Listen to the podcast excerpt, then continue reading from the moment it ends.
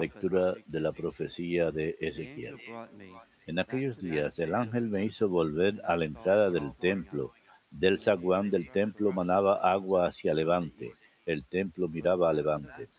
El agua iba bajando por el lado derecho del templo, a mediodía del altar.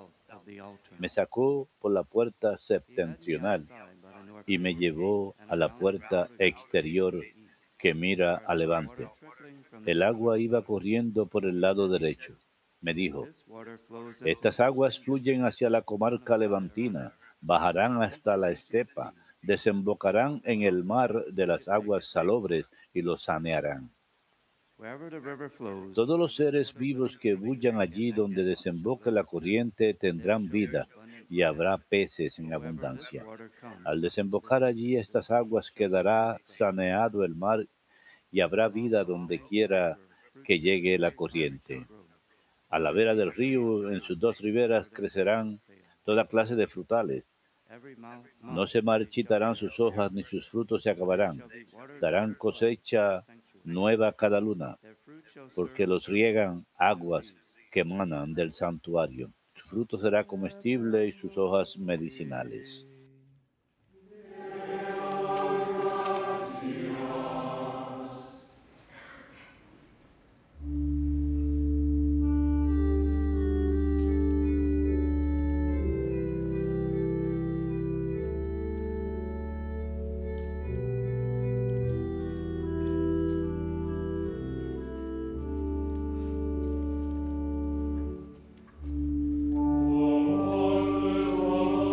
Correr de las acequias alegra la ciudad de Dios, el Altísimo consagra su morada.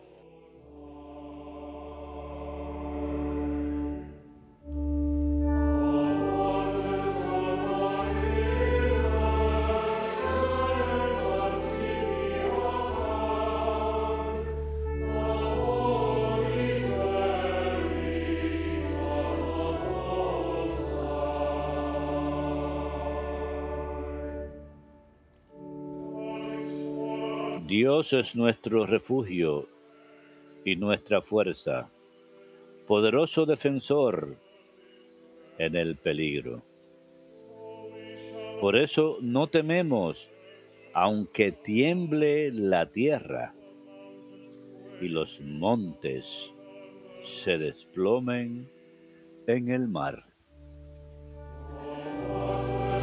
El correr de las acequias alegra la ciudad de Dios, el Altísimo consagra su morada.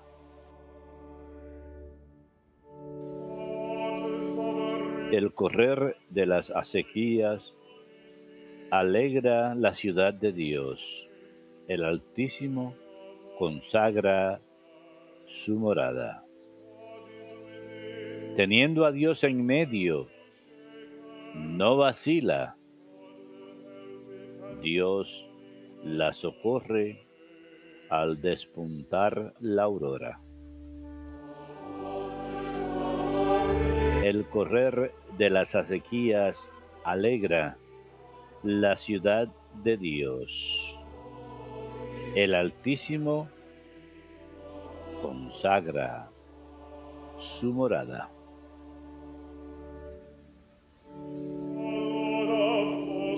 El Señor de los ejércitos está con nosotros. Nuestro alcázar es el Dios de Jacob. Vengan a ver las obras del Señor, las maravillas que hace en la tierra.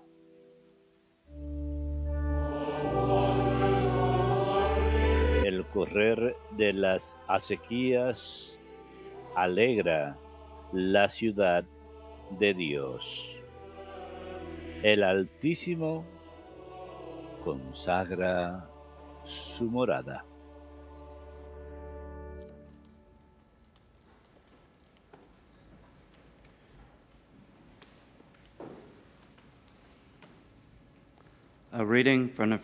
Lectura de la primera carta del apóstol San Pablo a los Corintios.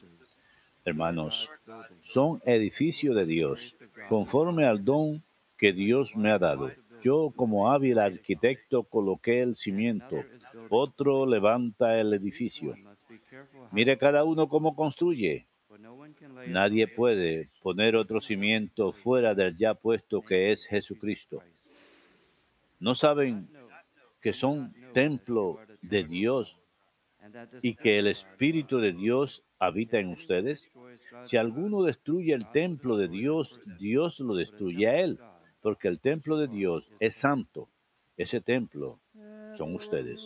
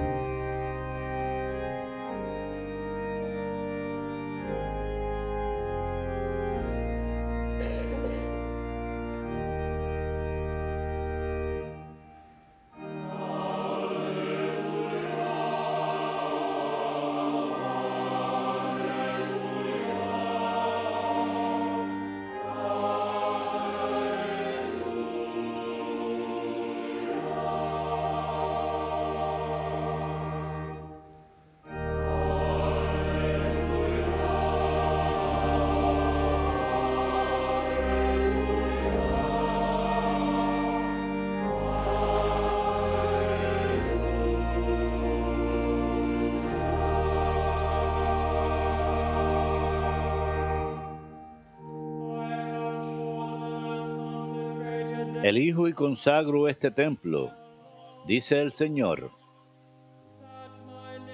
para que esté en él mi nombre eternamente.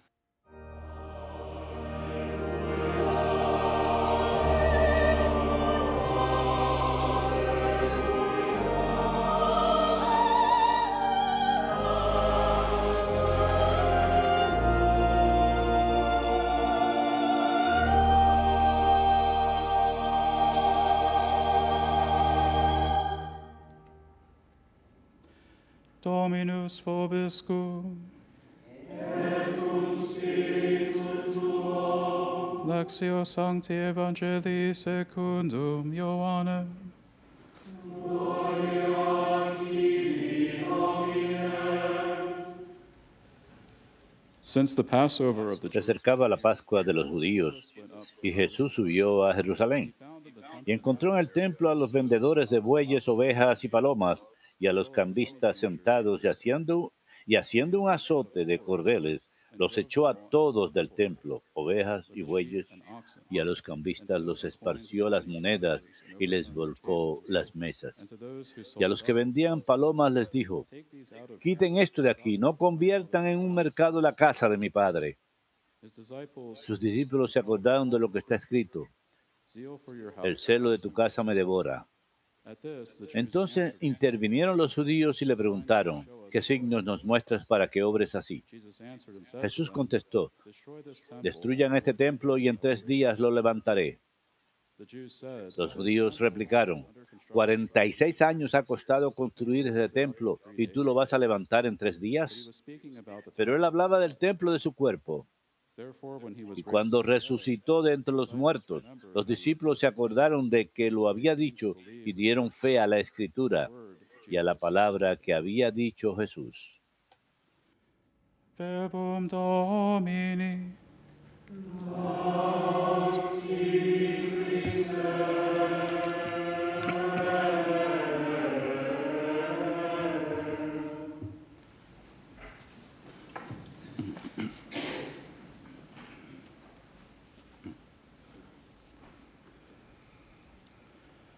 El día de hoy la Iglesia celebra la fiesta de la dedicación de San Juan Laterano en Letrán, en Roma.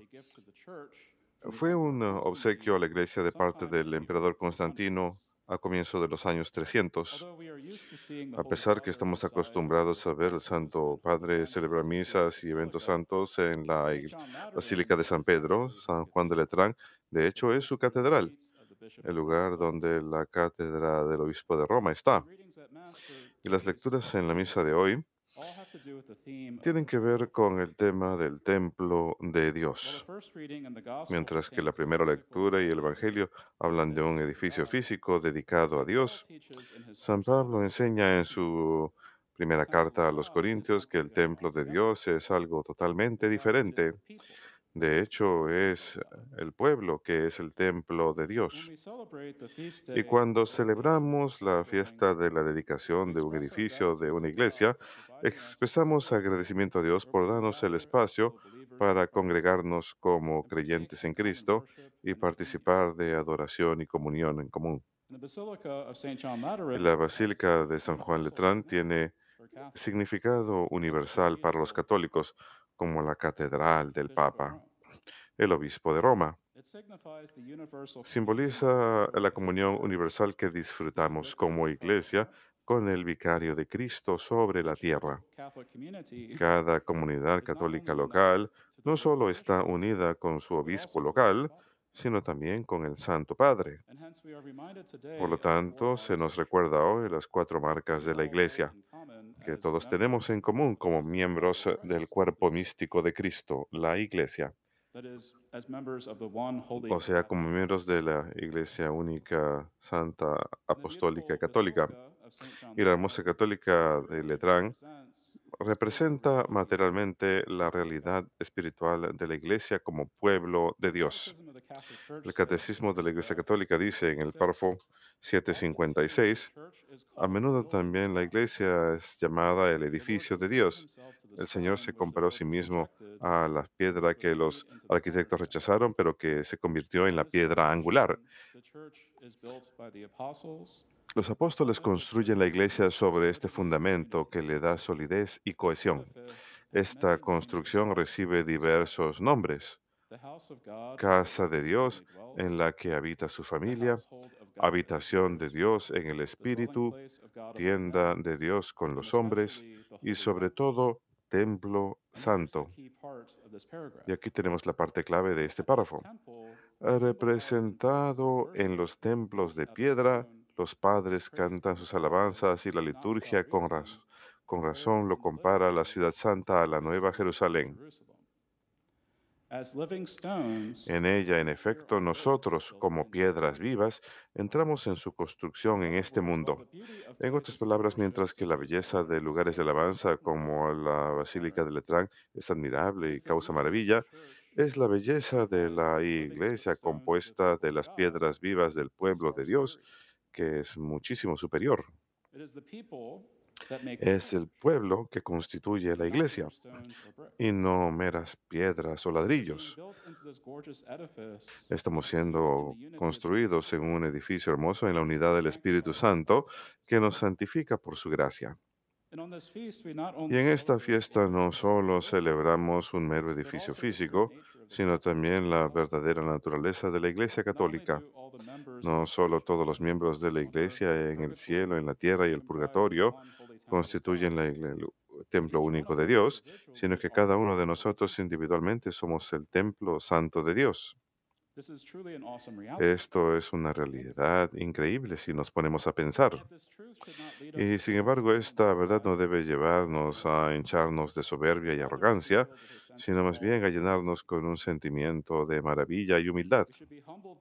Debemos sentirnos humildes por el hecho de que Dios haya elegido a cada uno de nosotros para ser miembros del cuerpo de Cristo en este templo santo, un lugar donde su Espíritu mora. No es solo un enorme don que nos ha sido concedido, sino también una enorme responsabilidad. Y cualquiera que haya entrado a la Basílica de Letrán en Roma ha presenciado directamente su majestuosidad y su gloriosa apariencia. Está llena de arte sacro maravilloso, hermosas estatuas e increíble arquitectura. Es una representación de nuestras propias almas y cómo hemos de esforzarnos en ser hermosos espiritualmente, así como este edificio de la Iglesia es físicamente hermoso. Nuestras almas deben irradiar tanto la belleza de Dios que las pobres almas puedan encontrar refugio en nosotros, porque pueden ver y reconocer la presencia de Cristo en nosotros. Donde se, cada vez que vamos a rezar, a veces preferimos ir a un edificio de una iglesia donde hay paz y podemos pasar paz en, tiempo en silencio y paz en la presencia de Dios. Y el estar presente en una iglesia puede tener un efecto que da calma y tranquilidad, especialmente si hemos tenido un día difícil o acabamos de pasar por un periodo de prueba. La iglesia provee un lugar donde podemos encontrar refugio y paz. Y de manera espiritual, cada uno de nosotros debe ser un lugar donde las almas tribuladas pueden acudir y encontrar descanso. Y esto solo es posible si continuamente fortalecemos nuestra relación con Cristo a través de la oración y el sacrificio, y nos esforzamos en siempre ser templo del Espíritu Santo. En la primera lectura, el profeta Ezequiel habla de una visión en la que ve un ángel que le muestra el templo donde agua baja por el lado derecho del templo al sur del altar. Y el altar está al centro del templo, donde los sacrificios del pueblo se ofrecen. Y Ezequiel dice que el agua que bajaba por el templo del altar cae sobre el Araba y el, la, el mar de aguas saladas y los sanea. Y todo ser viviente se encuentra ahí y hay árboles medicinales. En ese momento que Ezequiel pronunció esa profecía, el pueblo estaba en exilio en Jerusalén. Y Jerusalén era un desierto. No lucía nada como lo que Ezequiel vio en su visión. El mar en donde desemboca el río es el Mar Muerto, que es uno de los cuerpos de agua más salados sobre la tierra. Si alguien ha visitado, sabe que cuando uno entra al Mar Muerto, uno puede flotar encima del agua porque tiene tanta sal. Y el profeta, sin embargo, dice que esta corriente de agua que fluye del templo hacia este mar de aguas saladas, este Mar Muerto, ha de sanear esas aguas, por más saladas que sean. Refrescar el Mar Muerto de esta manera, para hacer eso haría falta un milagro. Pero el punto de esta visión no es mostrar un evento futuro, sino que toda gracia y bendición proviene de Dios. Es el Señor quien concede abundancia de vida a todos los que creen su palabra y se esfuerzan por vivir según su palabra. No es el templo solo que concede la vida, sino la presencia del Señor en el templo. Así que cuando consideramos el costado de Cristo crucificado, sabemos que fue atravesado por una lanza y agua y sangre salieron, simbolizando los sacramentos del bautismo y la Sagrada Eucaristía. Por lo tanto, el costado del templo de Dios fue atravesado. Y una corriente de agua que da vida salió de ahí. Y nosotros que hemos sido bautizados estamos injertados en Cristo y estamos incorporados en este templo vivo del Espíritu Santo, el cuerpo de Cristo, la Iglesia. La imagen del agua que emana del lado del templo y que produce abundancia de vida en toda la tierra es una gran representación de cómo cada uno de nosotros podemos convertirnos en un vehículo de la gracia y vida nueva para los demás, siempre que estemos arraigados en Cristo. Nosotros también podemos participar con Cristo en dar vida nueva a un mundo que está moribundo al comunicar el amor de Cristo a todos los que conocemos. Así pues, en esta fiesta de la dedicación de la Basílica de Letrán, esforcémonos todos en vivir como un templo santo del Señor que comunica la vida de Cristo a un mundo que lo necesita.